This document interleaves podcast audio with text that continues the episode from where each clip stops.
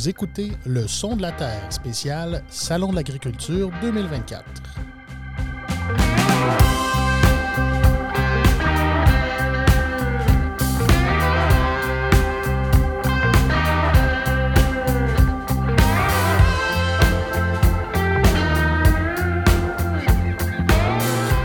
Bonjour à vous et bienvenue à cette première de trois éditions spéciales du balado Le Son de la Terre. Dans le cadre du Salon de l'agriculture, j'ai été invité à animer trois panels de discussion sur des sujets agricoles variés. Chacune de ces rencontres a permis à trois intervenants d'échanger sur des enjeux de l'heure tels que l'avenir de la formation agricole, la valorisation de la profession et les changements climatiques. Ces rencontres ont été tellement nourrissantes que nous avons décidé de vous les diffuser dans leur intégralité en trois parties. Dans la première partie, il sera donc question de l'avenir de la formation agricole. Bonne écoute.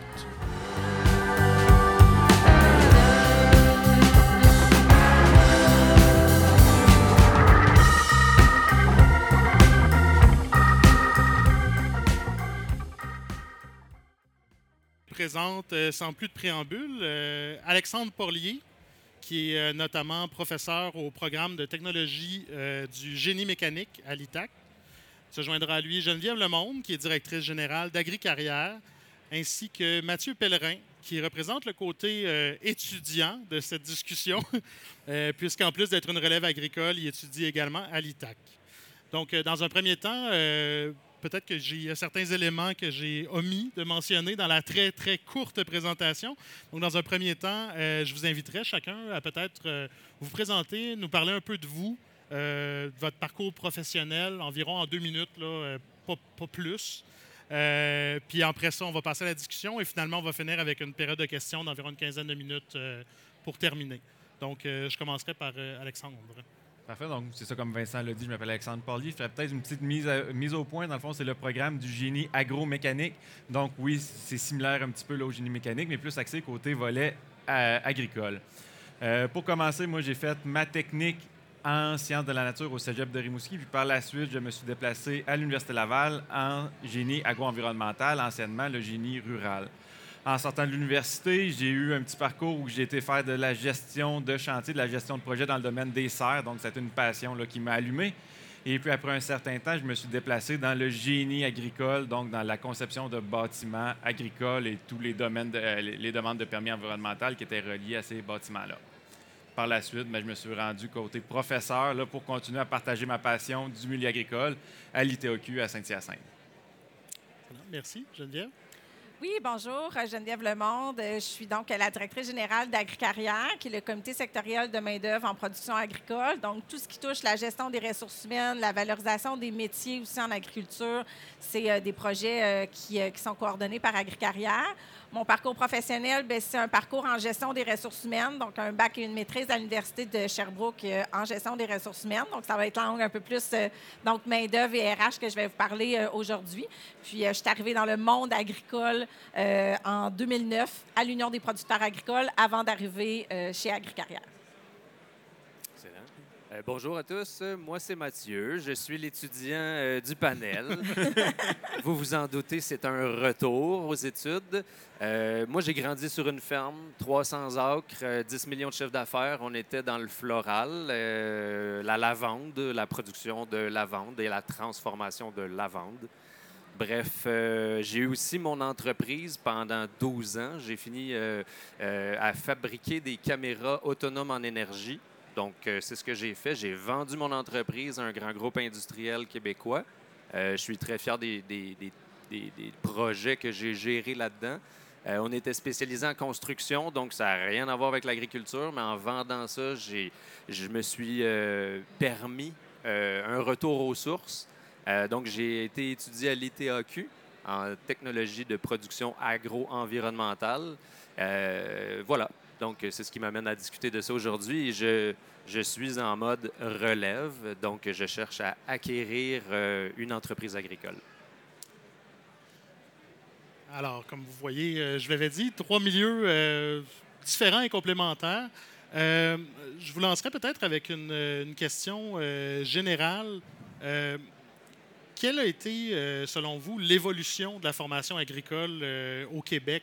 Est-ce que vous jugez que euh, on est avant-gardiste au Québec ou est-ce que c'est un peu les mêmes choses euh, qui sont enseignées qu'il y a 20 ans? Est-ce qu'on est encore dans euh, le même fonctionnement? Bien, je ne sais pas si on est avant-gardiste, je vais me lancer. Je ne sais pas si on est avant-gardiste, mais je pense que le secteur agricole est du moins agile dans son, évolution dans la formation, c'est-à-dire que à la base, bien évidemment, il y a de la formation académique, on est chanceux quand même en agriculture parce qu'il y en a au niveau professionnel, collégial, jusqu'à universitaire, puis dans toutes les régions du Québec, il y a quand même une vaste offre de formation académique. Mais avec les années qui ont passé, on s'est rendu compte que ce modèle-là était peut-être pas le modèle qui répond à tous les apprenants. S'asseoir sur des bancs d'école, avoir un horaire très fixe, suivre une pro- un programme sur un, deux, trois ans, ça fonctionne avec une certaine clientèle, peut-être pas avec tout le monde. Donc là, il y a des nouveaux modèles qui sont arrivés qu'on va parler au, Oui. au cours de la discussion de stage, d'apprentissage en milieu de travail. Donc, moi, je pense que ça, ça montre que le secteur agricole est là pour évoluer puis s'adapter aux différentes clientèles. On vient de passer une pandémie, bien évidemment, la formation en ligne a fait un bond éclaté, euh, oui, oui. gigantesque. Donc, euh, c'est ça. Si on, si on, cons- si on considère le, le côté avant-gardiste ou en tout cas agile, je pense que le secteur agricole, on, on répond bien depuis les dernières années là, en changeant nos, euh, ou en, a- en- en ayant des modèles qui vont répondre à différentes clientèles. Dans l'offre. Ouais. dans- dans- dans- pas nécessairement dans le contenu, mais dans le, Exact. dans le exact. contenant, Ouais, dans, le- la dans le- façon. Peut-être que je reprendrais la balle au bon, justement, c'est d'être agile dans notre type de formation, puis c'est aussi de travailler avec l'industrie. Si on prend nous à l'école, mais il y a souvent des écoles d'industrie qu'on va faire, donc c'est un travail de partenariat avec l'industrie. On va se- s'asseoir tout le monde autour d'une table, on va se demander maintenant c'est quoi que notre futur étudiant a besoin, c'est quoi la formation, comment on doit l'adapter? Donc, c'est de quoi qui est en constante évolution pour s'adapter aux besoins de notre clientèle, de, ben, de notre client ou de nos étudiants, là, leurs besoins qu'il y aurait euh, dans les prochaines années. Donc, on essaye d'être le plus flexible possible, tout en restant, il ne faut pas oublier que le collégial est régi par le ministère de l'Éducation, donc il faut respecter le devis ministériel. Donc, on essaye d'être agile dans les lignes du Dans jeu, les, le- dans- balises. les dans le balises, cadre, dans le euh, cadre qu'on peut, qu'on est capable de faire. Euh, Mathieu, en tant que, en tant que producteur, euh, on disait on s'a- on s'a- on s'adapte à la clientèle. Euh, ben, tu fais partie de cette clientèle-là. Mhm. Est-ce que tu as l'impression que la formation d'aujourd'hui est vraiment adaptée euh, aux besoins des- des- du marché des entreprises agricoles? Je pense que oui, à plusieurs niveaux. Moi, je vais parler pour ce que je connais. Je suis du domaine végétal. On touche les grandes cultures, le maraîcher, le fruitier, mais ça reste que je, je suis moins dans la machinerie, je suis moins dans les, panneaux de contrôle, l'électricité, ces choses-là. Mais ce que j'ai compris euh, rapidement, moi, je suis un parcours qui est accéléré de par mon âge. J'ai 38 ans, fait que j'ai fait des cours de base, Euh, mais j'ai vu la cédule complète. Et, je pense que ça répond là, vraiment aux besoins. C'est très innovant aussi de mon point de vue. On parlait d'agilité. Euh, je passe dans les corridors, je pense que ça fait 60 ans. Pour ce qui est de l'ITAQ, il y a d'autres écoles aussi là, dans le milieu, mais ça s'est renouvelé. Les, les, finissants que je vois sur les diplômes d'il y a 50 ans, les programmes n'ont pas le même nom, les contenus n'étaient pas pareils. Donc, tout ça, c'est modernisé en termes de technologie. Puis, tu sais, juste pour mettre des choses, moi, on parle aussi beaucoup de lutte intégrée, par exemple, aujourd'hui. Fait qu'on nous donne des outils vraiment à, à avancer, j'ai l'impression. Euh, à plein de niveaux, là, je pourrais décliner que je- j'estime que c'est très euh, scientifique aussi. Fait que OK. c'est pratique et scientifique. Dans ce temps, l'ensemble fait que c'est un- un- une polyvalence là, après ça sur le terrain. Il y a une adaptation, justement, à certains, certaines techniques ou certains. euh, y, y il y a un certain nombre d'années. Euh, par exemple, le semi-direct n'était pas nécessairement considéré. Maintenant, Mhm. j'imagine que de plus en plus, ça va, ça va rentrer dans les pratiques. Exact. Ça, je l'ai vu. On l'a vu tout de suite en termes de machinerie, en termes d'avantages euh, financiers, euh, parce que la rentabilité, on, on l'enseigne aussi. C'est, Mhm. c'est beau faire pousser des choses, mais c'est faire des affaires. Là. Alors, euh, il y a cette dimension-là. Puis je pense à différents volets là, que, sur lesquels on, on met beaucoup d'emphase. Euh, la santé des sols, en- les machineries, équipements, tout ce qu'on peut optimiser de ce côté-là. Euh, euh, on, on a parlé de, de- de lutte, de semi-direct, euh, tout ce qui est fertilisation aussi, phytoprotection, dépistage. c'est tous des éléments qu'on couvre. qui, qui font que le candidat est, formé, selon moi, à 360 degrés. Ce qui lui manque, c'est de l'expérience terrain après ça. là. Mhm. Ouais. Quand on parle de, formation euh, 360, euh, il existe plusieurs types de fermes, il existe plusieurs tailles de fermes. Euh, Est-ce que c'est maintenant euh, aussi important et voire plus important d'être formé justement sur toutes les facettes qui entourent une ferme? On parlait de ressources humaines tout à l'heure. Euh, Est-ce que, est que selon, selon toi, Geneviève, euh, les formations agricoles qui sont données euh, touchent suffisamment à cette question-là, la question de l'humain un peu, euh, La question du? la question de l'humain? Euh, pas suffisamment, je pense encore. Ça s'en vient, par contre. De plus en plus, je pense que l'idée qu'une relève agricole qui sort euh, de l'école va avoir plusieurs chapeaux à porter quand il va gérer sa ferme. Euh, oui, il va avoir tout ce qui est pratique culturelle ou pratique euh, animale selon le programme qu'il a, choisi, mais il va avoir la gestion financière, il va avoir la, la gestion de la rentabilité de son entreprise, évidemment la gestion des ressources humaines, la gestion de la diversité aussi de cette main-d'œuvre-là qui a pris ça aussi une, une dimension. euh, on n'est plus juste avec la main-d'œuvre familiale, on a de la main-d'œuvre locale, étrangère.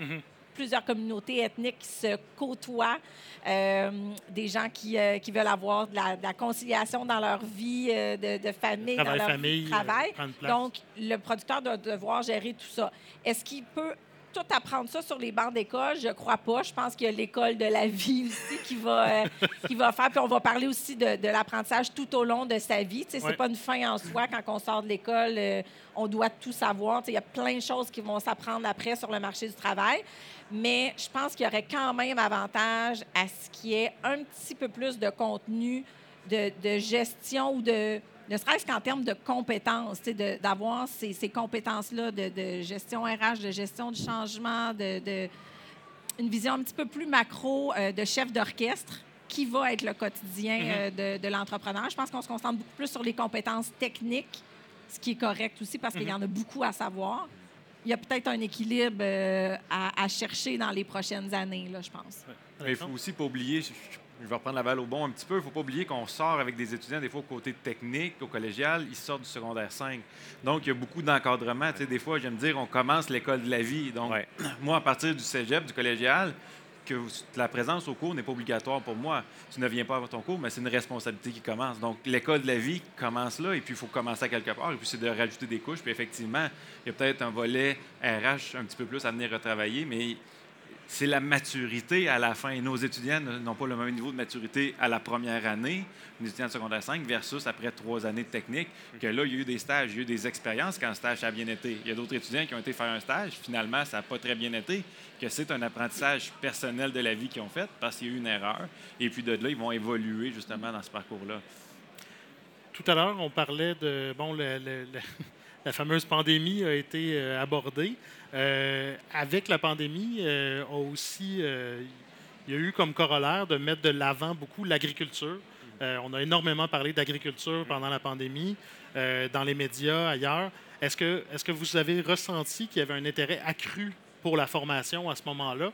Euh, on a entendu beaucoup parler des, gentlemen farmers qui allaient s'installer à la, à- à- la campagne. Donc, il y avait ce- cet élément-là. Mais au niveau de la formation sur les bancs d'école ou ailleurs, euh, dans, dans tous les types de formations, est-ce que vous sentez qu'il y avait eu un intérêt euh, pour apprendre l'agriculture? Ben, du moins, je pense de euh, saisir cette, ce- ce- l'importance de ce secteur-là, puis de, son importance dans la société. Ça, c'est sûr qu'il y a eu cette prise de conscience-là. Après ça, tu sais, Agricarrière, nous, on a lancé pendant la pandémie euh, un programme de J'y vais sur le champ où on incitait les gens qui étaient en, en pause d'emploi d'aller travailler dans les, euh, dans les fermes. C'est sûr qu'il y a eu un bond. Après ça, ça a redescendu. Tu sais, toutes ces personnes-là ne sont pas restées dans le secteur agricole, ne sont pas toutes allées euh, à l'ITAC. Je pense que vous n'avez pas eu euh, 5000 inscriptions de plus. Euh, puis j'ai pas les, des chiffres là, vraiment euh, probants là, ou euh, précis par rapport au avant ou après. Mais pour sûr, ce que ça a fait, c'est qu'on a, je pense, semé ou... euh, euh, Semer une graine. oui, pour pas faire un jeu de mots euh, agricole, mais semer une graine euh, dans, euh, auprès de certaines personnes qui avaient ce, ce fit en agriculture-là, parce que c'est un fit, là, je pense que souvent, quand on parle des, des programmes ou de la valorisation des métiers en agriculture, c'est est-ce que tu aimes travailler à l'extérieur avec les animaux, avec les technologies, travailler pour une cause? Il y a plein de choses qui peuvent sembler bucoliques, mais qu'après ça, ça ne fit pas avec, les, avec certaines personnes. Je pense que ça leur a donné une opportunité de tester le secteur agricole pour certains. C'est sûr qu'il y en a qui sont restés, c'est sûr qu'il y en a qui sont, qui sont partis, mais ça, ça a créé quelque chose. Là. Moi, je pense qu'il y a eu deux booms un petit peu avec la, pandémie. Il y a eu le manque de main-d'œuvre aussi qui s'est accentué. Il y a eu beaucoup de changements de carrière. Si on regarde nous, là, à l'ITA, en ce moment, qu'est-ce qui s'est passé? Bien, c'est un AEC qui était. On voulait le faire partir et puis il est parti. Et puis le nombre d'inscriptions, c'est des nombres d'inscriptions records. Un AEC, c'est une attestation d'études collégiales. Donc, c'est une formation un petit peu accélérée qui ne vous donnera pas un DEC. Donc, il va avoir une partie de formation qui est vraiment plus rapide, mais une attestation d'études. Donc, vous pouvez le faire en milieu de travail. Ça va venir compléter votre formation que l'employeur ou quelqu'un d'autre a pu vous donner. Et puis, ces formations-là, bien, ils ont connu un boost après la pandémie, justement. Donc, est-ce que c'est le réaménagement, dans le fond, le changement de profession, que là, l'emploi, la personne a dit, bien, finalement, j'aime l'agroalimentaire, euh, j'ai déjà un emploi, je veux me former, je veux me faire perfectionner? Bien, c'est là qu'on l'a senti, nous, comme tel. Côté enseignement régulier, on n'a pas senti réellement d'effet de pandémie euh, par rapport à ça. Peut-être sauf dans les domaines horticoles, là, où que là, effectivement, il y a eu un regain parce que tout le monde, Ouais. le jardin est venu. euh, Exactement. Moi- Moi-même, je l'ai senti. Ça m'a un peu motivé. C'est pas ça qui a fait que j'ai pris ma décision, mais quand même, ça a pesé dans la balance. J'avais un emploi, j'étais bien, euh, mais cette situation-là est venue pour tout le monde quand même nous, nous remettre les pendules à l'heure. Fait que je pense que ça a été un, un déclencheur. euh, et c'est tant mieux.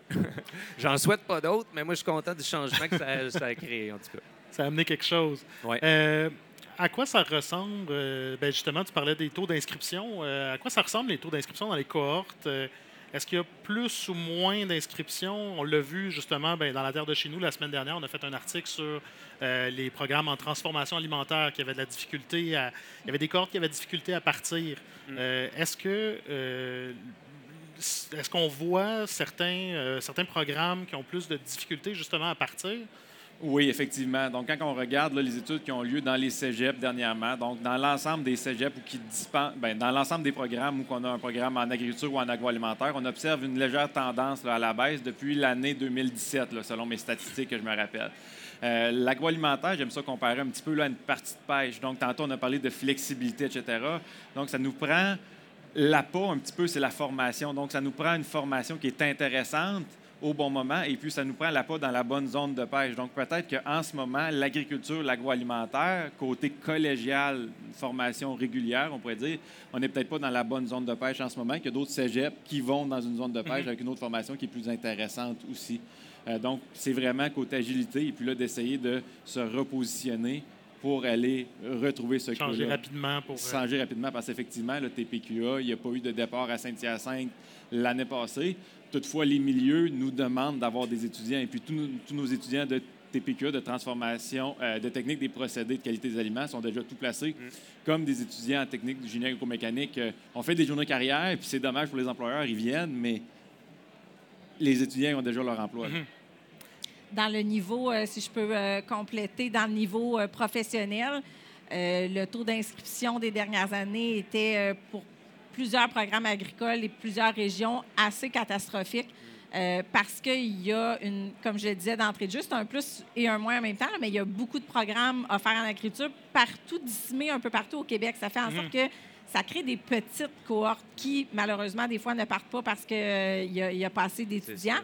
Ce qu'on a euh, commencé à travailler depuis les dernières années, c'est euh, des, euh, des transformations de ces DEP-là en stages accrus en milieu de travail. Donc, des proportions de plus de 50% de stages en milieu de travail. On parlait d'apprentissage pratique parce que les gens, beaucoup de gens qui rentrent en agriculture le font parce qu'ils aiment le, le concret, le concret de ce métier-là.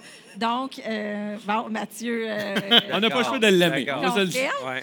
euh, donc, euh, ben, ça fait en sorte que moi, je veux pas être banc d'école 80% du temps. Je veux être à la ferme, je veux Ouais. apprendre. Puis, c'est, cette transformation-là, ça a été faite aussi avec les maisons d'enseignement. Pas de dire, on met plus de, de, de pratique, puis on, on condense les apprentissages. C'est qu'on fait aussi des apprentissages directement à la ferme. Donc, la, la- la- la période d'apprentissage puis de contenu théorique est la même, mais c'est juste qu'elle se passe dans des La contextes. formation se transpose dans un contexte Exact, dans des contextes différents. Puis là, on a vu vraiment une hausse des inscriptions euh, parce que c'est rémunéré aussi, ces stages-là. Donc, ça, c'est un autre aspect euh, à ne pas négliger. Ben, Ouais. C'est un petit peu l'avenue qu'on essaie de prendre. Donc, il y a des formations coûtent. Donc, c'est une journée de formation, si on veut, que l'employeur que va nous donner à l'ITA. Et puis, par la suite, l'étudiant peut travailler les quatre jours de la semaine restante dans son milieu de travail. Fait que c'est vraiment, je pense, c'est les approches là, à préconiser pour l'avenir. là.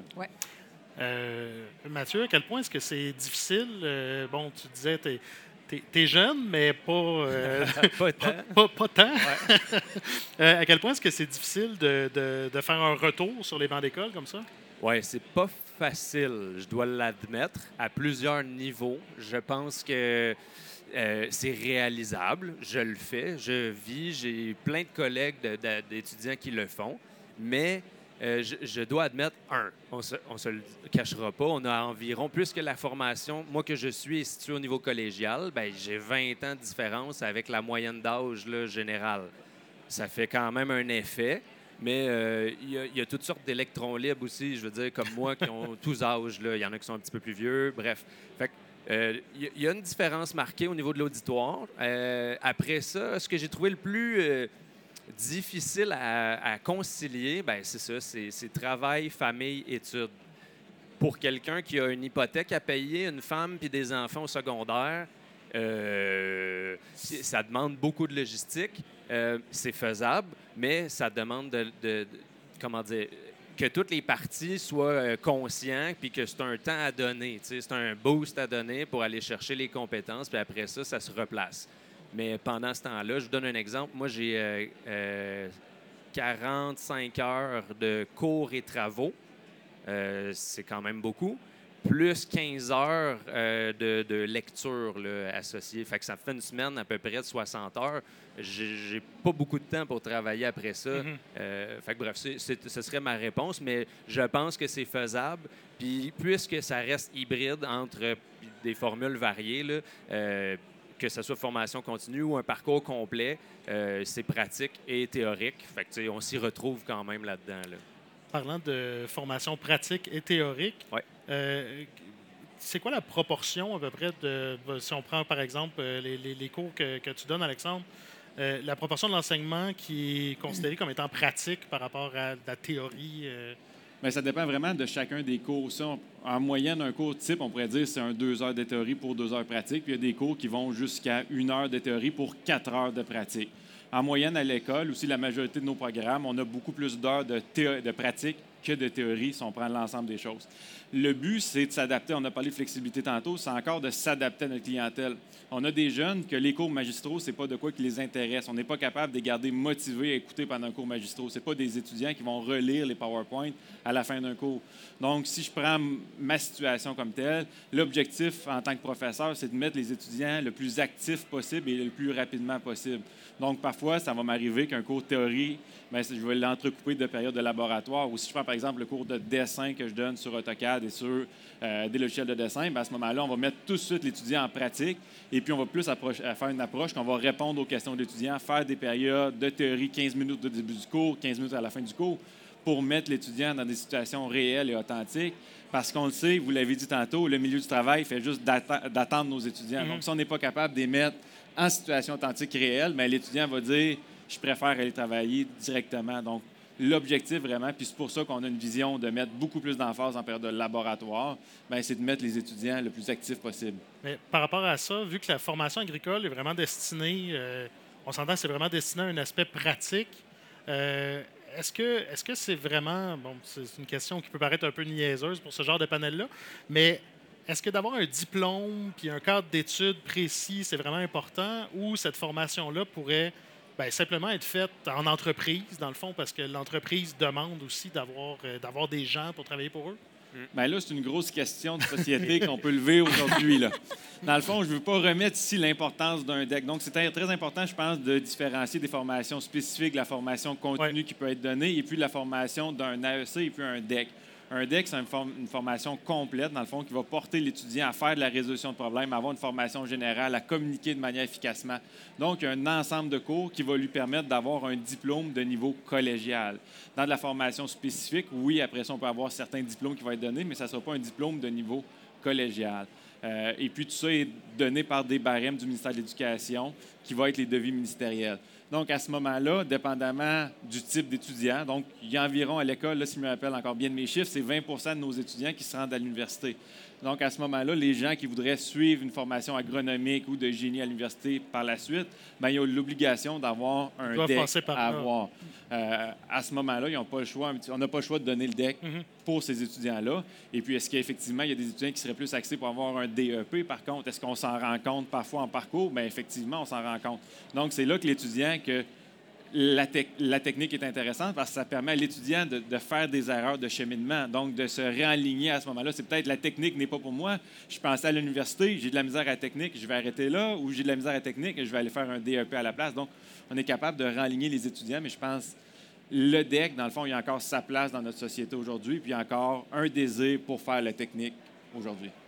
Aussi, je pense que la formation euh, de base, puis on le voit dans les chiffres avec euh, la relève agricole, les, les producteurs sont de plus en plus intéressés par la formation, puis ils- je pense que les gens comprennent vraiment que la clé, c'est le savoir. T'as- C'est ça, dans... puis là, on parle du secteur agricole parce que c'est notre euh, sujet d'aujourd'hui, mais on serait dans un autre secteur d'activité, c'est- la même chose. Fait que, la base est là, les connaissances, l'aspect de résolution de problèmes. Tout ce que tu vas apprendre aussi dans, dans ton parcours scolaire, je pense que c'est pas perdu, même si après ça, tu as de la pratique puis tu as des choses à, apprendre directement sur le marché du travail puis continuer par la suite.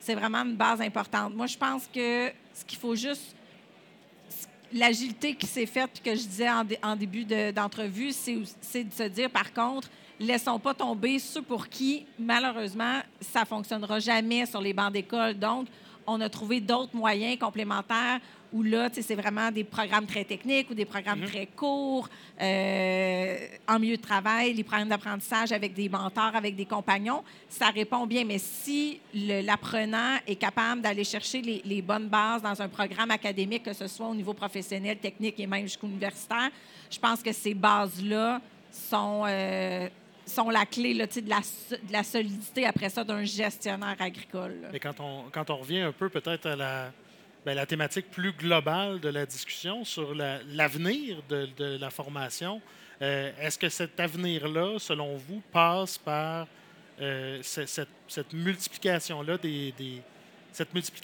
possibles en termes de formation ou euh, il y a un moment où, à un moment donné, ben, il y, a, un fameux adage qui dit trop comme pas assez. là. Tu sais, Est-ce qu'il y a un moment où il va falloir peut-être resserrer et dire ben regarde, on a des parcours de formation qui sont quand même types. Euh, on ne peut pas euh, s'adapter à tout le monde. Euh, tu sais, c'est quoi l'avenir? Parce que tout à l'heure, on le disait, il y a des programmes, il y a des cohortes, par exemple, qui ne partent pas parce qu'il y a eu une multiplication des programmes, puis à un moment donné, ben, il manque de monde peut-être pour les remplir. Là. Fait que, c'est quoi, selon vous, le, le- ben, le- le- le- excusez l'anglicisme, mais le sweet spot là, là-dedans? Là? Excellente question. On- le- c'est en train de se définir. Organiquement, il a poussé un paquet de, de nouveautés, on va dire, là, avec le maraîchage diversifié intensif, avec des nouvelles trends ou des nouvelles tendances qui font que ben là, il y a, il y a des, des académies qui, qui, qui, qui se, qui se forment, il y a des gens qui, qui, qui partent des programmes eux-mêmes, il y a toutes sortes de, de, de, de- de plateformes ou d'endroits ou de types de programmes, comme on l'a dit, à différents niveaux. Euh, Puis c'est vrai que ça, ça, ça vient euh, diluer, malheureusement. le- fait que je pense que ça va se rétablir, euh, j'espère. Puis je pense, moi en tant qu'étudiant, c'est ce que je souhaiterais, c'est qu'il y ait euh, un parcours un petit peu plus clé. C'est pour ça que moi j'ai choisi l'ITAC parce que je trouvais que c'est une institution établie, un petit peu plus structurée, que, où est-ce que je, je- je- je me sentais plus en sécurité pour le parcours, les connaissances, l'infrastructure également, on va se le dire. Ça prend tout Une un- prise en charge. Exactement. Puis, puis tantôt, on parlait de l'hybride entre le marché du travail et les bancs d'école. Ce qui est intéressant, c'est quand c'est très marié. Pas juste dans le sens que c'est des intérêts privés qui, vont chercher le savoir, mais plutôt dans le sens que les intérêts, comme les fermiers, les producteurs, vont prêter leurs parcelles, vont accueillir des étudiants, on va travailler ensemble dans des, des réalités très concrètes. Là où ça peut être, je pense, pertinent de garder l'école, c'est parce que, ben, on l'a dit tantôt, Alexandre le disait, les étudiants, on apprend par l'erreur souvent. Fait que c'est plus coûteux de faire une erreur chez un producteur Mhm. que de le faire dans la serre à l'école, où est-ce que, par exemple, je donne un cas de figure, on va tolérer une présence de, de ravageurs, euh, disons, euh, dans nos serres, alors que dans un milieu industriel, commercial, il n'y en aura pas. Pourquoi? Ben, peut-être d'un côté, on va pouvoir faire aller des étudiants pour faire des activités de dépistage. S'il n'y en a pas de pucerons, on verra jamais ça, sauf sur photo. Fait que, ça prend un peu ça, malheureusement, des espèces de laboratoires. Fait que je pense que chaque espace va falloir doser, mais la, la recette gagnante, c'est celui qui va arriver à, à- à un meilleur fit. Puis je- dans ça, je pense que l'ITAC a, a à la fois des bons actifs et des bons liens là, avec les, euh, les partenaires. Euh, C'est un milieu naturel. On parle d'agriculture, donc à un moment donné, la, la nature fait de l'équilibre. C'est la même chose qui va se passer un petit peu avec les formations. Mais je pense que, puis euh, dans ta question par rapport à la multiplicité, là, je- moi, je le vois pas euh, négatif. Je pense juste qu'il faut euh, y aller beaucoup plus avec la concertation. On essaie de, de plus en plus de, se créer justement, nous, du côté d'Agricar, des, des réseaux pour faire parler les maisons d'enseignement ensemble pour que justement qu'il n'y ait pas trop de cohortes, puis que, que ça fasse en sorte que c'est dissipé, puis que finalement, on ne part pas parce que tout le monde a trois, quatre étudiants euh, Ouais. de son bar. Puis il y a des cohortes en ligne maintenant, donc de se parler. Donc la concertation, je pense que ça va être une clé importante.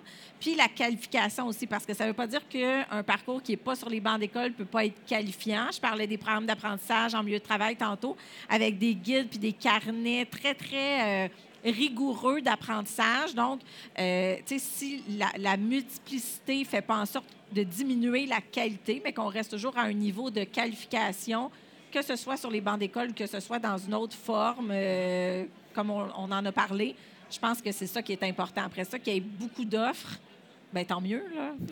Puis des, des, euh, bon, mais on, on parle justement de, stages en milieu de travail. Euh, comment ça fonctionne dans les divers, euh, les, diverses organisations?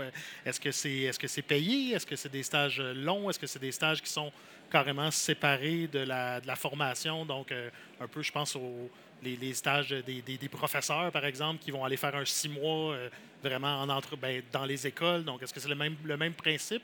Euh, comment ça fonctionne un peu, les stages? pour euh, Ben nous, à l'ITA, dans le fond, dépendamment des programmes, il va y avoir des programmes où le stage va être obligatoire. À ce moment-là, le stage va compter pour des crédits. Ça veut dire qu'il va y avoir des heures de cours dans le parcours de l'étudiant qui vont être réservées à aller faire des stages pendant l'été. À ce moment-là, ces crédits-là vont avoir aussi des crédits d'impôt qui vont être d'office donnés parce qu'on parle d'un crédit, euh, d'un stage crédité, justement. Euh, par la suite, il y a eu des stages, là, euh, ben, si on ne peut pas créditer le stage, donc s'il n'y a pas d'heure d'attribuer à ce stage-là, on va plus parler d'un travail alternance études. À ce moment-là, ça va être une mention qu'on va rajouter sur le diplôme de l'étudiant qui va attester que l'étudiant a travaillé l'été dans un domaine qui était connexe avec sa formation. Donc, l'étudiant en génie, agro- en génie agromécanique n'ira pas travailler, par exemple, au Dollarama l'été suivant. Il a vraiment travaillé chez un concessionnaire, par exemple. L'autre option qui s'offre à y a nous... comme une petite- un petit astérisque. euh, Il y a un petit son- astérix, puis côté employeur, je vous dirais, c'est un astérix qui est relativement important ou intéressant de, de voir. de et- remarquer et- pour un employeur. là. en plein ça. Et puis, il y a aussi l'autre chose qu'on est capable de faire. Donc, on est capable de faire des séjours en entreprise. Donc, ça va être des stages de courte durée. À ce moment-là, l'étudiant, pendant la session, peut faire de trois à quatre stages d'une journée dans une entreprise. Donc, d'aller voir le milieu, d'aller voir le milieu de la machinerie, d'aller voir le milieu de l'équipementier, puis de déterminer un petit peu, là, c'est quoi qui l'intéresse dans la vie, là, par rapport à des stages spécifiques. C'est comme ça que ça fonctionne un petit peu chez nous, là. Puis on a parlé des CUN tantôt, donc les Ouais. programmes de stage accrus, un peu comme un Mathieu qui retourne sur les bancs d'école avec euh, son hypothèque, sa femme et ses enfants. là. Donc, euh, ben, Ben, lui, ça il a je besoin d'un stage pour un payé. retour à là, l'école. tu sais. euh, on cherche... Donc, euh, donc ça, c'est rémunéré. Ce type de stage-là, c'est rémunéré. Euh, si je pense euh, du côté plus de la formation continue, euh, comme je parlais tantôt avec les PAMT, ben là, c'est des crédits d'impôt qui sont donnés euh, à l'employeur. Mais l'employé est payé parce que lui il est en emploi, Mhm. mais il est en formation en même temps qu'il qu'il est en emploi. OK. Euh, est-ce que euh, est-ce qu'il y a des stages aussi? Est-ce que ça s'offre à l'international? Est-ce qu'il y a des stages, euh, des gens qui partent aller faire des stages à l'étranger aussi pour euh, apprendre un peu ce qui se passe ailleurs sur la planète? Effectivement, donc la même recette qui s'applique ici au Québec, mais s'applique à l'international aussi. Toutefois, la seule chose qu'il faut savoir, c'est que le stage doit être accepté avant de partir en stage. Donc, vous ne pouvez pas être rendu en Europe dans une fromagerie, appeler à l'école, bonjour, j'ai un emploi, je pourrais avoir un crédit de stage, ça ne fonctionne pas comme ça. Donc, si vous avez déjà un emploi, que vous avez trouvé votre emploi à l'international, vont être capables de le créditer à ce moment-là puis de l'accepter. Même chose pour une attestation de travail-études. Donc, vous trouvez un emploi en Europe et puis vous êtes capable de l'avoir ou dans l'Ouest canadien, dans une autre province aussi, parce qu'il ne faut pas oublier que le niveau collégial est seulement disponible au, Québec. Donc, l'international peut, peut, devenir l'interprovincial aussi. Là. Bien, si euh, bon, on parle d'international, euh, interprovincial, euh, je ne parlerai pas de vos allégeances, mais comment, comment ça se passe, la formation ailleurs au Canada? Est-ce qu'on est dans une catégorie à part au Québec au niveau de la formation? Bien, pour le collégial, on est effectivement dans une catégorie à part. On est la seule province où il y a un niveau collégial. Qu'est-ce que ça permet de faire? On en parlé un petit peu tantôt. Ça permet à l'étudiant de faire des erreurs ou de certifier son choix de profession ou de faire un changement de direction à ce moment-là. Les provinces, on regarde les provinces les plus développées côté formation, bien, ça reflète un petit peu la production, le milieu, comme on disait qu'on était proche de l'industrie. Bien, là, on va parler de la Colombie-Britannique, on va parler euh, la Colombie-Britannique, de l'Ontario aussi, qui vont être des provinces qui sont comparables au Québec, là, côté volet de formation. Est-ce que euh, la, formation qu'on a au Québec, euh, c'est assez c'est assez poussé pour rendre les agriculteurs québécois euh, performants, compétitifs euh, sur l'échiquier mondial?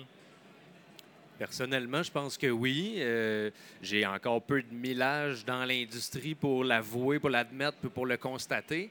Mais moi, je suis quelqu'un qui gratte beaucoup. Je vais voir, je lis, je me, je me présente euh, un peu partout. Euh, je profite des professeurs comme Yves, là, qui est un super professeur euh, qui vient de se, présenter, qui était mon professeur de génétique. Donc, bref, ben, pour prendre la, balle au bon, justement, je pense que ce degré de science-là qui est enseigné permet vraiment d'être à la fine pointe parce que veut, veut pas, l'agriculture, c'est un mélange quand même là, de, de, de science, puis de, de, pratique ou de terrain, d'action. Euh, mais pour amener ça à un autre niveau, je parle de génétique, entre autres, on est on est assez là, au Québec. On a des centres de mhm. recherche privés, institutionnels.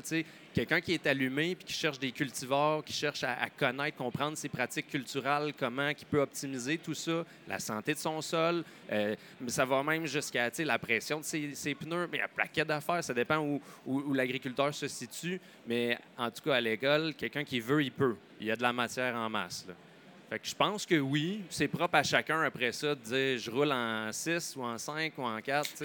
ça dépend de comment tu veux aller vite. Mais j'ai visité, grâce à l'école, des entreprises qui, qui exportent là, à côte est américaine, qui font 10, 15, 20, 50 millions de chiffres d'affaires. Ils sont spécialisés. Euh, puis ils ont investi, ils consultent des professionnels, ils, se sont formés eux autres aussi comme mhm. producteurs et gestionnaires parce que je pense que c'est fondamental. Les entreprises ont tellement grossi maintenant que c'est plus euh, le bout du rang là, ou le coin. Euh, enfin, ça exige des compétences variées, techniques, mais gestion. Cette, réflexion-là amène aussi peut-être à mon, mon, point suivant au niveau de la technologie. Mm. Euh, veut, pas, ça, avance extrêmement rapidement. Euh, est-ce que vous diriez que la, maturité des entreprises d'aujourd'hui passe d'abord et avant tout par le lien qu'elles entretiennent avec les nouvelles technologies et le, de suivre la parade un peu, si on veut? Ben, je peux euh, me lancer avec. Euh, on a réalisé un diagnostic sur la maturité justement des entreprises agricoles au cours de la dernière année ce qui est ressorti, c'est que euh, il y avait encore beaucoup de chemin à faire, entre autres euh, au niveau de, l'accompagnement. Les entreprises nous disent on a un vif intérêt. Il y en a qui sont évidemment en avant de la parade plus que d'autres, euh, mais on manque d'accompagnement. On ne sait pas par où commencer. On ne sait pas comment être sûr que telle nouvelle technologie, c'est celle-là qu'on a besoin mhm. dans notre entreprise, puis c'est pas celle d'à côté. Fait qui, qui peut nous, euh, nous aiguiller? Fait que je reviens encore à l'aspect de la, la connaissance. Puis Mathieu t'en parlait, je pense que les, les producteurs, c'est assez exceptionnel comment ils sont curieux, comment ils vont se questionner, puis qu'ils vont se pas se challenger, mais peut-être se, se- c'est ça, demander le voisin, qu'est-ce que Ouais, tu as fait? ouais, ouais. Donc, euh, euh, je pense qu'il y, y a ça beaucoup dans les, dans les nouvelles technologies, d'aller creuser puis d'aller demander, d'aller euh, être en veille pour essayer de voir qu'est-ce qu'on a besoin dans notre entreprise. Mais après ça, oui, il y a de la formation, oui, il y a, de l'accompagnement un peu plus technique à aller chercher. Donc, les entreprises agricoles ne sont pas euh, rendues euh, à, tout connaître, mais on n'est pas au, point de départ non plus. là. Il y, a- quand même du, du chemin là, qui, est, euh, qui est fait au niveau de, des nouvelles technologies. Mais le, vraiment, là, ce qui est ressorti du diagnostic, c'était que les producteurs disaient on serait beaucoup plus avancé si on possédait plus de connaissances. C'est comme s'il nous manque des choses auxquelles Ouais. se gripper, excusez-moi Ouais, l'expression. Ouais. À quoi s'accrocher? Là. exact. Mhm. Ouais. Mais pour revenir un petit peu à la question, est-ce que la maturité d'une entreprise est synonyme de nouvelles technologies? Moi, je, je trouve que non. Qu'est-ce qui serait un petit peu, là, c'est de l'optimisation de nos actifs. Donc aujourd'hui, oui, la technologie, puis vous l'avez mentionné un petit peu, la technologie est disponible, la technologie, elle est omniprésente. Mais avant même de penser à une nouvelle technologie, il faut optimiser nos actifs qu'on a. Donc si on parle d'un bâtiment agricole, on a un robot de traite, mais ça va être d'optimiser notre bâtiment, notre robot traite, on a de quoi? On va optimiser la ventilation, on va optimiser l'alimentation. On parlait de génétique, justement. Ben, c'est d'optimiser l'alimentation de ma vache pour qu'elle produise plus. Et puis par la suite, s'il y a une nouvelle technologie de disponible pour améliorer encore plus mon bâtiment, ben, j'irai le chercher. Mais tant que je n'ai pas optimisé mes actifs, et puis là, mon ami comptable va m'aimer, mais je dois optimiser mes actifs que j'ai présentement pour les rentabiliser le plus rapidement possible et puis commencer à faire de l'argent sur ces actifs-là. Par la suite, j'irai me chercher des nouvelles technologies. Et puis là, c'est très important, justement, la formation de ces Ouais. nouvelles technologies-là, se former en arrière. Donc là, on parle d'intelligence artificielle, on parle maintenant des ordinateurs quantiques qu'on est rendu à Beaumont. Donc la limite des nouvelles technologies, on n'a plus de limite. Il y a des modules que ça fait déjà une dizaine d'années, on est capable de robotiser un papillon, une libellule. Donc, il n'y a pas de limite dans la nouvelle technologie, mais il faut savoir comment l'utiliser, comment l'arrimer avec notre entreprise. Ce n'est pas toutes les entreprises qui sont faites pour avoir une nouvelle technologie ou tel type de technologie. Ben, euh, Ben, je- si tu permets, j'aimerais ça ajouter un truc parce que je- je viens du monde techno euh, pas mal. Euh, j'ai suivi comme conseiller aux entreprises. Quand j'ai vendu mon entreprise, j'ai conseillé des entreprises dans des plans d'investissement variés en technologie pour se moderniser. Mais tu sais, il faut comprendre, le gouvernement est arrivé dans les dernières années avec l'OTN, l'offensive de transformation numérique. Ils ont injecté beaucoup d'argent dans différents secteurs d'activité. Mais l'agriculture, ça a été un petit peu laissé de côté. Les usines 4.0, ça, let's go. Euh, les, les- les sites Internet Web 2.0, let's go. Il y a eu beaucoup de subventions, beaucoup d'aide qui est accordée, puis ça a donné beaucoup de ce que, ce que Geneviève disait, de- d'accompagnateurs, de, services conseils. Parce que là, tu as un producteur, tu as un fabricant, tu sais, il- lui, il veut vendre, puis lui, il veut juste optimiser, il veut le meilleur, mais les intérêts sont pas toujours Mhm. euh, communs.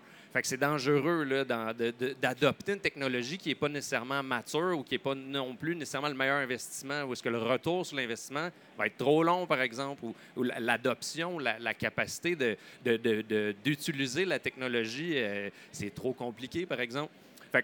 Mon constat, c'est que ben, c'est un peu comme vous. La techno, c'est bien. La technologie, les technologies euh, sont intéressantes. Il faut bien les cibler, mais il y a un danger de s'éloigner de la Terre quand même avec ça. Il Mhm.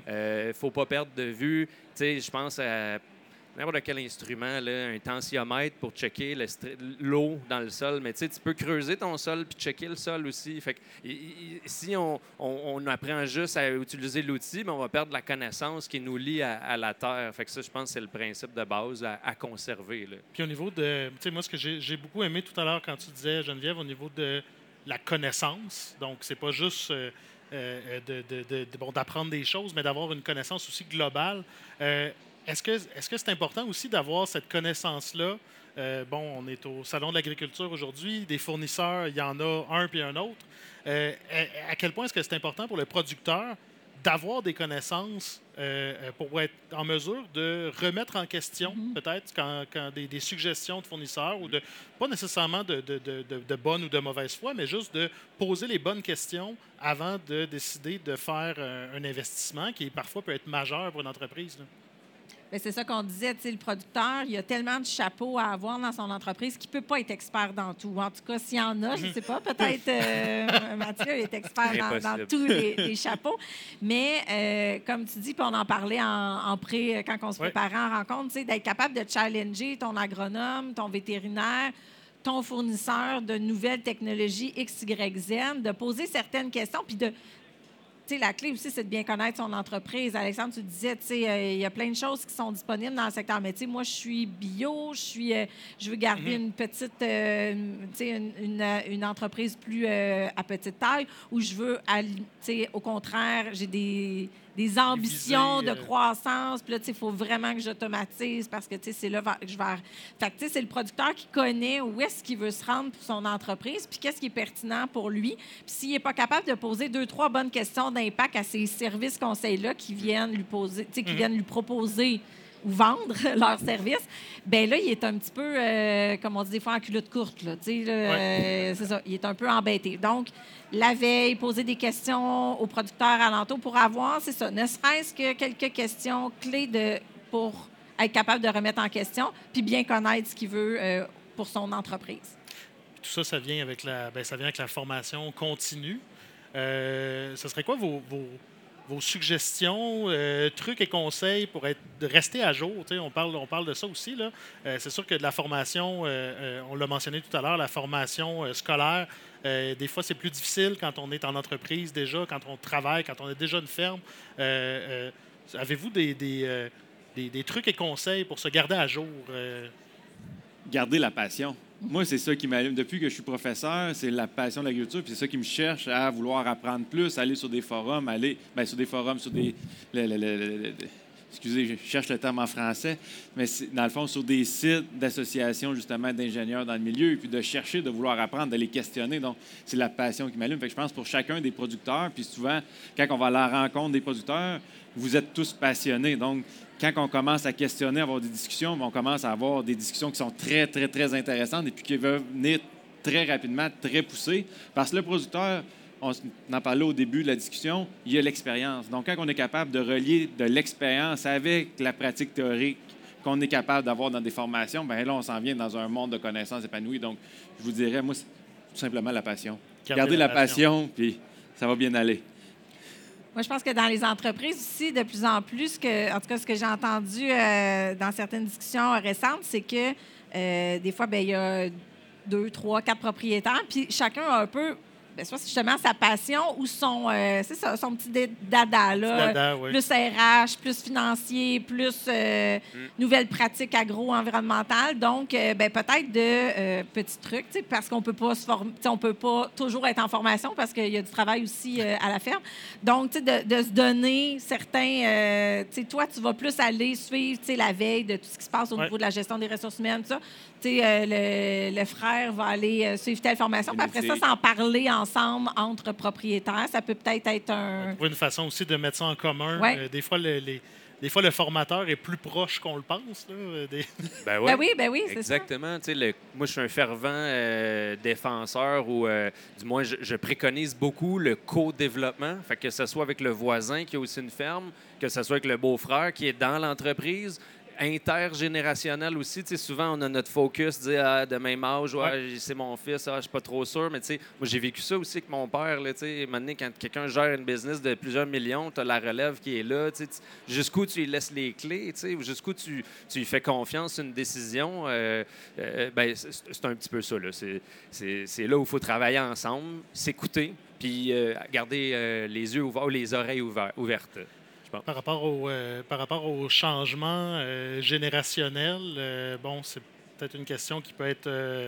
délicate, mais est-ce que vous avez l'impression que les agriculteurs d'aujourd'hui sont mieux ou plus formés que ça pouvait l'être auparavant? Oui. Ben, je, pense que, je pense que côté chiffres statistiques, euh, je pense que oui. Là. Puis euh, il y a de la relève agricole euh, dans, dans la salle. là. je pense qu'on a, on a regardé des chiffres de. Oui, il y a- il y, a plus de. Plus de formation. Ouais. Oui, de diplômes. Après ça, c'est-tu mieux?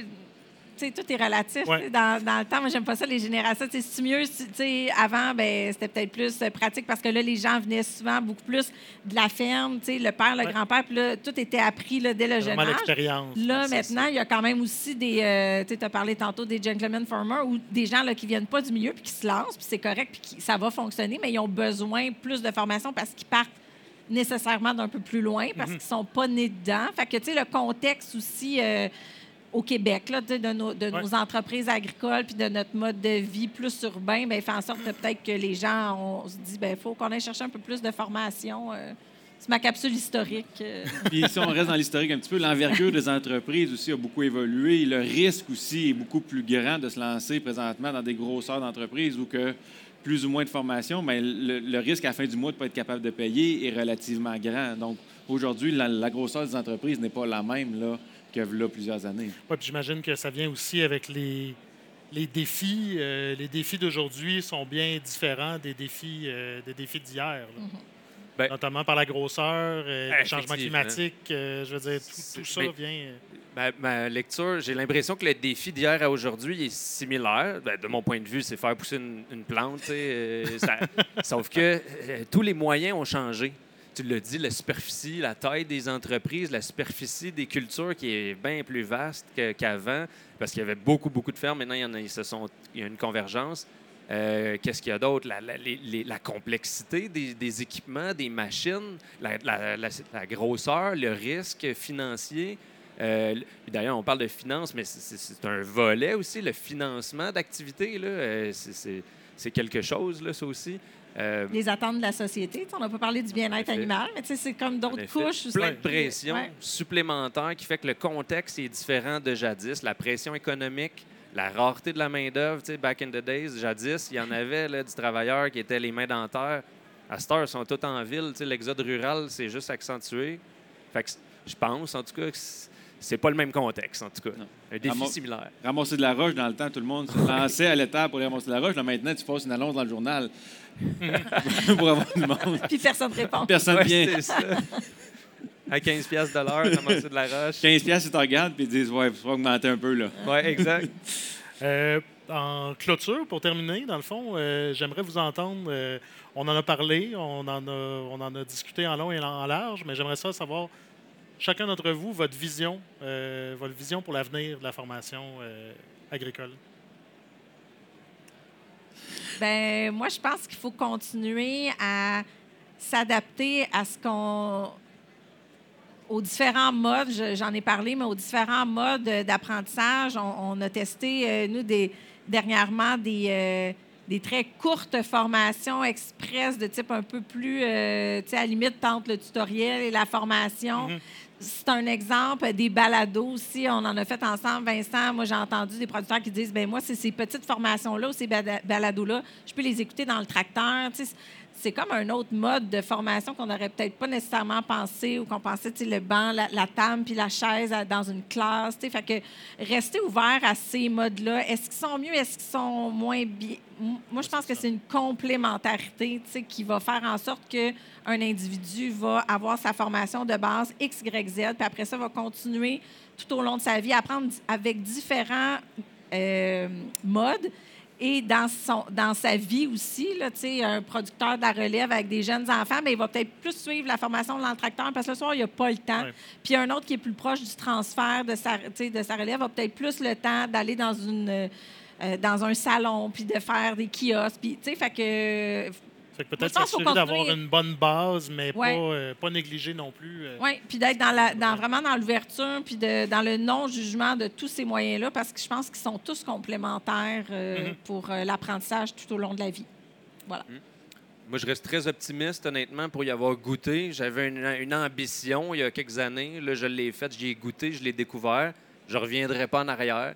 Euh, ce que je vois pour le futur, pour l'avenir de la formation euh, et pour l'industrie, c'est vraiment un arrimage. Moi, j'invite les, euh, maisons d'éducation variées, tous niveaux confondus, à, travailler avec le- les producteurs, le privé, que ce centre de recherche, producteur, whatever. Il y a différentes fonctions là-dedans là, qu'on peut vouloir faire, club conseil euh, inclus.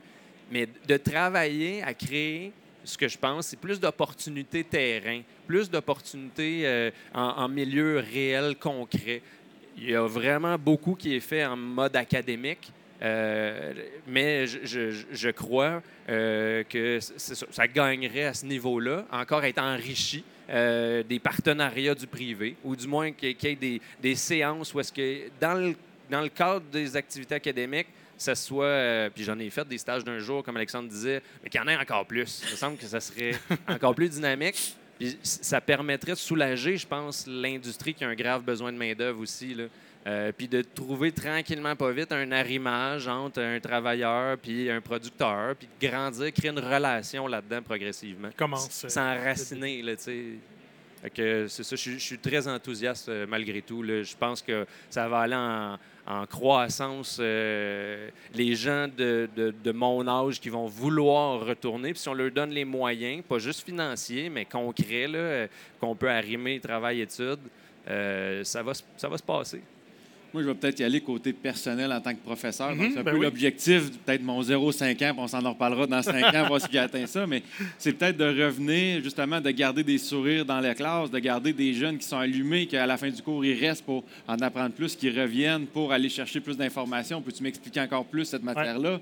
D'être capable de venir dans un salon comme ici et puis d'avoir des discussions avec des fournisseurs, puis que les fournisseurs soient heureux de nous parler. Quand les fournisseurs sont heureux de nous parler, ça me montre que ma formation, je suis encore dans le bain, je suis encore à jour dedans. Donc, je pense que mon objectif d'ici 0,5 ans, ça serait de garder ma relation avec les fournisseurs, que je sois capable encore de leur parler, de garder cette relation-là proche, et puis de garder le plaisir de mes étudiants qui restent après les heures de cours pour en apprendre davantage. Fait que ça serait mon, mon objectif. Je pense que la clé, euh, de toute façon, tu nous l'as- mentionné tantôt, la clé, c'est la passion. Mm. Euh, vous êtes trois passionnés, puis ça, ça paraît, puis ça s'entend. Alors, euh, je vous remercie beaucoup. Euh, je ne sais pas s'il y a des gens qui ont des questions. Sinon, ça mettrait fin euh, à notre panel. Oui, juste aller au micro, s'il vous plaît. Bonjour. Moi, je suis un ancien diplômé euh, d'ITA. J'ai passé pour 30, là, 30 ans. Fait que j'ai vu le programme évoluer là-dedans. parce que J'ai fait partie ici du comité école industrie dans le temps. OK. On amenait- quand on est tombé sur le terrain, on amenait un peu nos idées d'amélioration pour les futurs programmes qui s'en venaient.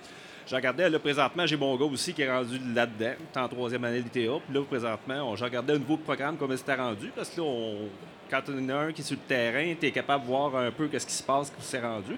Je vois que c'était quand même euh, bien fait. Il y avait quand même une coupe d'amélioration, comme je remarquais. Sais, j'app- J'écoutais beaucoup l'application amener les jeunes sur le terrain. Ça, c'est ça qu'on avait ressorti beaucoup dans le temps quand je faisais partie du comité école industrie.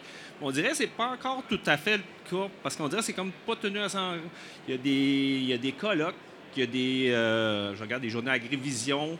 On dirait que nos jeunes, on les voit pas là-dedans. Ça, c'est la crème de la recherche qui se fait un peu. C'est les nouveautés, ce que les entreprises prennent leur direction beaucoup. On dirait que c'est comme mis de côté un peu. Je sais pas si les jeunes auraient plus intérêt à aller là-dedans aussi pour apprendre en même temps que nous autres aussi, quand ils arrivent après à l'école ou sur le terrain, ils seront up-to-date pas mal là-dedans. Aussi, il y a comme les stages aussi, j'ai remarqué que c'était comme moins adapté un peu. Ils arrivent sur le terrain le 15 mai, les semis sont pratiquement terminés. Les- la participation, prise de décision d'entreprise, c'est une période charnière pour beaucoup d'entreprises. euh, Autant, euh, nous autres, on est au sud de Montréal, ça commence comme plus tôt. Fait qu'ils arrivent, les semis sont terminés. Fait que pour plus participer aux semis, puis qu'il y a une des périodes les plus importantes là-dedans, là, comme on dit, là, ça revient tout le temps à aller les amener sur le terrain au bon moment. là. On dirait que c'est comme. euh, on dirait que le, le programme n'a pas tenu compte. La, un la question peu, de l'arrimage entre le calendrier Ouais. de formation et ce qui se passe sur le terrain. C'est ça, parce que nos jeunes s'y arrivent, puis euh, les semis sont finis, les arrosages de prélevé sont faits. euh, il reste des applications d'azote un peu plus tard dans la saison, Mhm. puis tous les, les- les plans de match sont faits quasiment pour l'été, là, en principe. Fait qu'on dirait qu'il y a quand même un bon travail peut-être à regarder là-dedans, là, dans futures formations, les futures organisations là, de la formation. Très bon témoignage. Merci. Je pense aussi que je suis de cet avis-là. Euh, puis puis le, le parcours, je veux pas défendre, là, mais au contraire, je pense qu'on devrait mettre l'emphase sur ça. C'est ce que j'exprimais. Puis votre témoignage est, est d'or, dans le sens que vous, vous avez un jeune là-dedans, vous êtes producteur, vous voyez les- où se passent les décisions stratégiques. Il n'est pas disponible parce qu'il est dans un parcours différent. Il faudrait qu'il y ait cette adaptabilité-là, euh, en effet. Oui, c'est ça. Quand je regardais, les, la majorité des cégeps finissent quasiment fin avril, Ouais. puis les autres, ils finissent le 15 mai. Il y a comme un- deux semaines d'écart entre les autres formations euh, collégiales. Ouais. Il me semble, je dis, ça suit pas la logique. euh, Ben, si, Ben, j'ai j'ai l'impression qu'ils doivent en faire des semis, mais à l'école. C'est pour ça qu'ils ils doivent, ben, je sais pas, là, mais je pense, du moins, parce que j'ai j'ai l'impression que, parce qu'on on- on fait beaucoup d'activités agricoles à l'école, semis inclus, euh, travaux de champ et compagnie. Fait que sûrement que dans cette période-là, peut-être qu'en fin de session, ils ont voulu euh, euh, les faire pratiquer sur leur parcelle à l'école au lieu qu'à la maison. Mais il y a peut-être un arrimage plus grand à être fait, là, potentiel. Avez-vous d'autres choses? Ben, tu sais, dans les derniers, justement, on parle d'arrimage. Donc, il y a de l'arrimage à faire un petit peu avec le réseau collégial. Puis aussi, si je regarde, là, juste, il faudra regarder peut-être ensemble, regarder les bons calendriers, regarder le puis on pourra en discuter après le panel. Mais on a un partenariat avec le Cégep de Granby, puis le Cégep de Granby commence une semaine plus tard que nous en ce moment à cette session-ci. Donc, ils vont finir au mois, euh, au mois de mai, une semaine plus tard aussi. Présentement, la dernière semaine de cours et la première semaine de mai. Donc, effectivement, il y a de l'arrimage à avoir. Euh, il y a effectivement des choix qui ont été faits justement pour garder certaines semaines, certaines choses qui étaient demandées par des étudiants. Parce qu'il ne faut pas oublier que oui, il y a l'agricole à l'ITAQ, mais il y a aussi tout ce qui est le volet agroalimentaire aussi, qui a un autre type de formation. Donc, c'est de trouver un juste milieu entre tout ça. Euh, côté stage, effectivement, donc on a enligné une formation qui est, atteste dans le fond, qui est un- une attestation de travail-études, qui est différent un petit peu d'un stage parce qu'il n'y a pas de crédit associé comme tel à un cours. Par contre, ça permet à l'étudiant d'avoir plus de temps de formation justement sur les bancs d'école.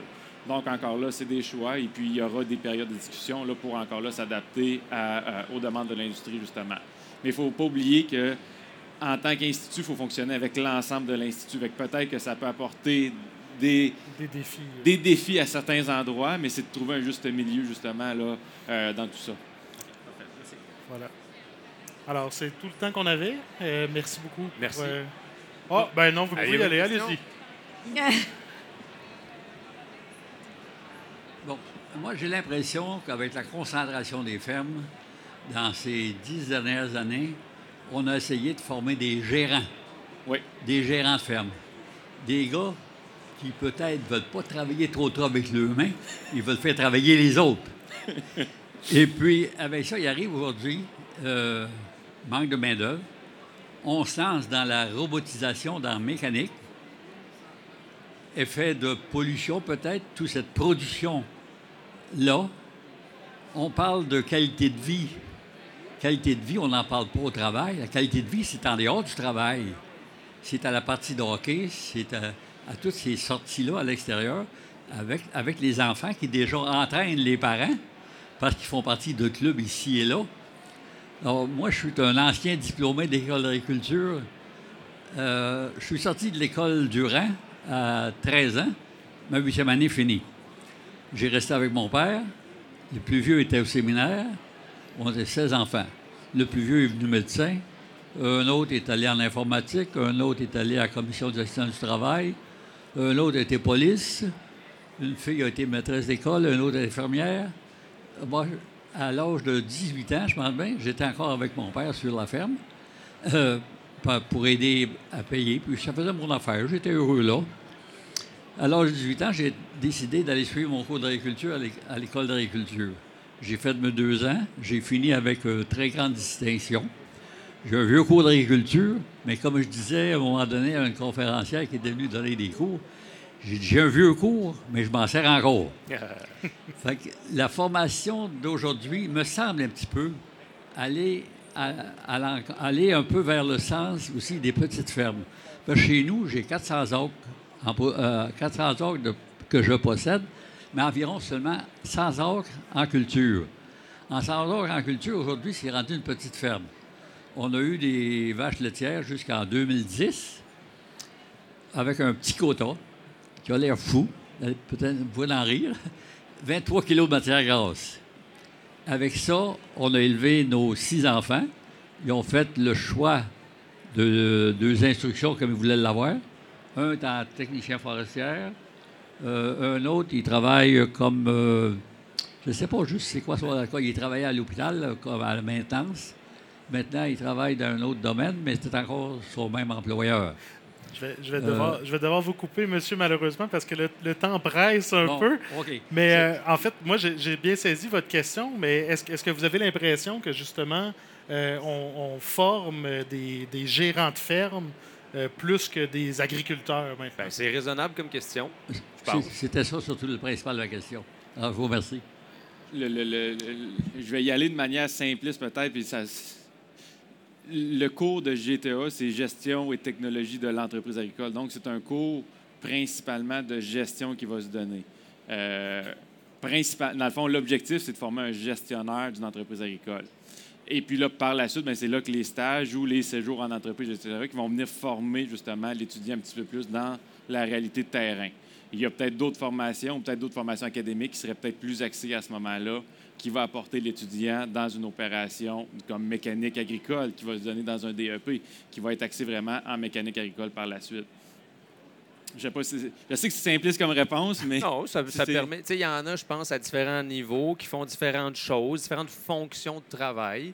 Euh, puis c'est un mal nécessaire, je pense, ce volet-là de gestion.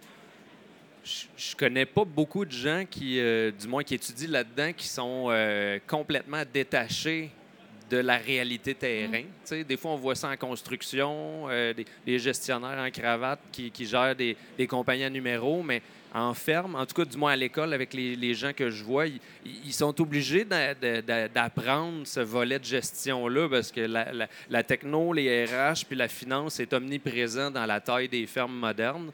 Puis, puis, mais ils sont tous, je pense, pour la plupart, très motivés par le terrain puis la connaissance technique. Fait que là, c'est un peu un mal nécessaire, comme à, à devoir, si on veut convaincre le banquier de nous prêter l'argent pour que le projet marche, puis ça, c'est en mode producteur. Moi, moi, je réfléchis en mode relève. Bien, il faut que je- faut j'aille les deux cordes à mon arc, parce que sinon, je n'aurai pas l'argent pour réaliser mon rêve. Fait que malheureusement, ce n'est plus accessible de, de mon vivant. Dire je vais m'acheter un petit lopin de terre, faire vivre ma famille là-dessus, parce que économiquement, le coût d'acquisition est trop élevé. Le, le retour sur l'investissement il est trop lointain. Fait que, bref, ça, ça exige euh, d'avoir des patins aiguisés là, si on veut jouer là-dedans. Je pense que ça vaut la peine euh, de, de s'ajouter ça, on va dire sans perdre le focus de l'agriculture. Monsieur, mon si vous voulez, on, va, on peut prendre votre intervention, mais il va falloir que ce soit très court parce qu'il y a des gens euh, qui, qui viennent prendre la place euh, à- dans, dans moins de 15 minutes. Faut là-dessus dire notre nom avant? Bon, si vous voulez. Non, non, mais faut là-dessus s'inscrire, je veux dire, avant. faut là-dessus s'inscrire Ah, avant. non, non, non, allez-y, OK, monsieur, OK. allez-y. oui. Je me présente Normand Bourg, ferme JB Bourg de Civil. Une ferme laitière de 200 kilos, mes deux garçons. Puis moi, c'est pour euh, la scolarité ou les études.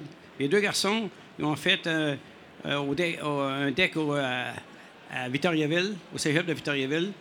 Puis mon deuxième, il était faire ensuite un DEP en mécanique agricole à Nicolette. Et ben, c'est pour vous dire, moi, que moi, j'ai pas eu d'instruction. J'ai commencé avec mon père euh, à l'âge de 14 ans. Puis j'ai monté une ferme. Puis aujourd'hui, ben, on a 500 arbres de terre avec, euh, on tire 135 vaches, fait deux- 200 kilos. Mais c'est pour vous dire que chez nous, pour la, relève, on a des jeunes qui viennent aider à la traite.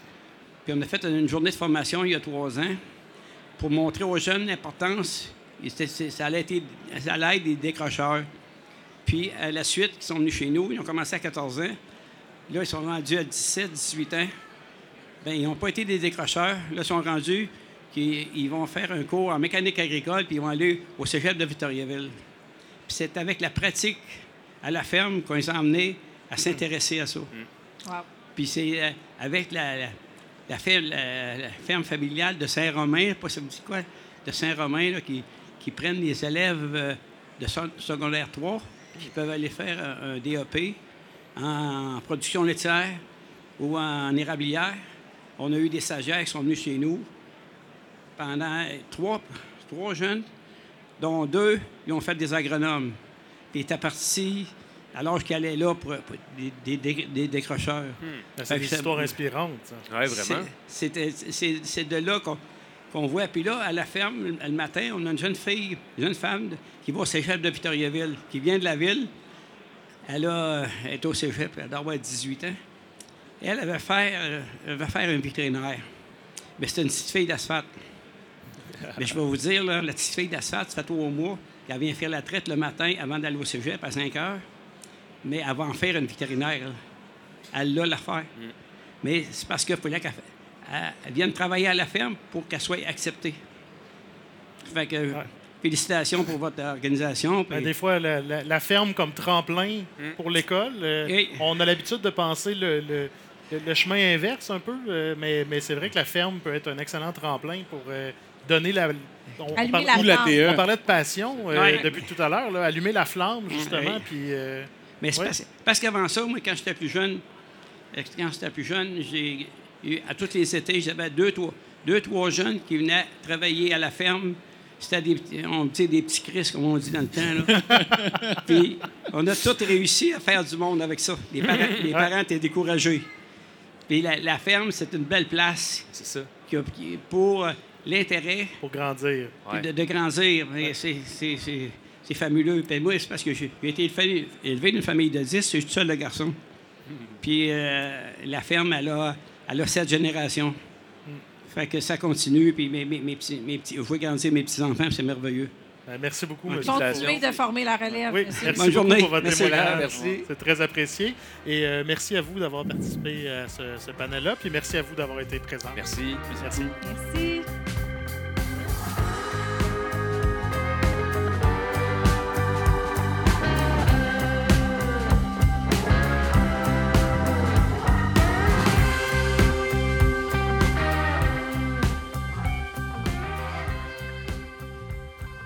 Merci d'avoir été à l'écoute au cours de la dernière heure.